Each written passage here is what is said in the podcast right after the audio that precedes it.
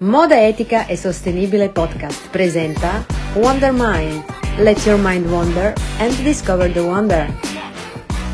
Riflessioni e punti di vista su moda etica e lifestyle sostenibile.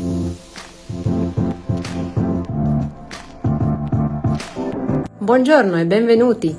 Oggi parliamo di consapevolezza. Si sente così spesso parlare di consapevolezza, ma in fondo di che cosa si tratta?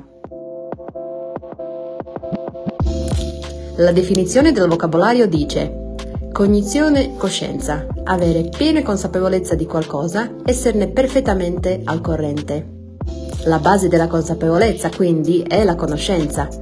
Non confondiamo però questi due concetti scambiandoli per sinonimi. Senza la conoscenza non è possibile arrivare alla consapevolezza, ma sapere a volte non basta per essere consapevoli.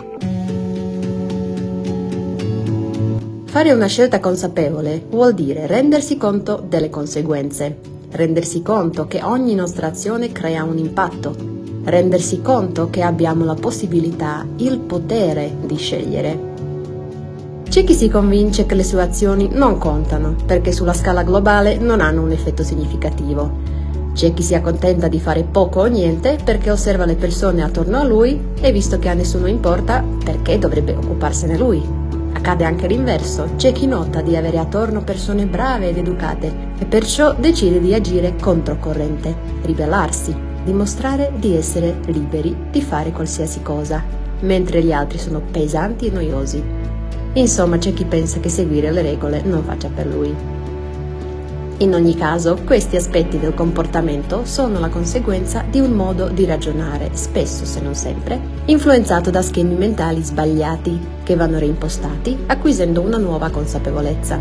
Senza dubbio, ciascuno di noi, osservando il passato personale e collettivo, può capire dove il suo ragionamento è stato in errore e quindi decidere per un nuovo approccio. Ma perché le persone ripetono gli errori? Perché rimangono ancorati ad uno stile di vita che è evidentemente dannoso e non produce un benessere autentico a lungo termine? Perché cambiare fa paura.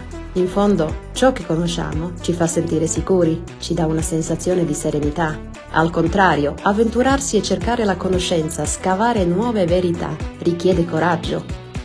Vivere invece con una verità già nota, per quanto incompleta ma rassicurante, è più comodo che addentrarsi nel bosco dell'ignoto. Gli esseri umani però nel loro cuore bramano la libertà, sono nati per essere liberi. La libertà si può raggiungere solo attraverso la conoscenza. Non è un caso che l'unico frutto proibito nel paradiso fosse la mela, la mela che rappresenta la conoscenza, la conoscenza che porta alla consapevolezza. Chi ha l'audacia di fare le scelte consapevoli, che per quanto sembrino piccole, in fondo arriverà al cambiamento. Il cambiamento che è il leitmotiv di tutti i discorsi sulla sostenibilità.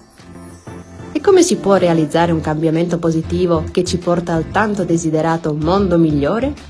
Questa è la domanda a cui proverò a dare la mia risposta nella prossima puntata. Vi aspetto!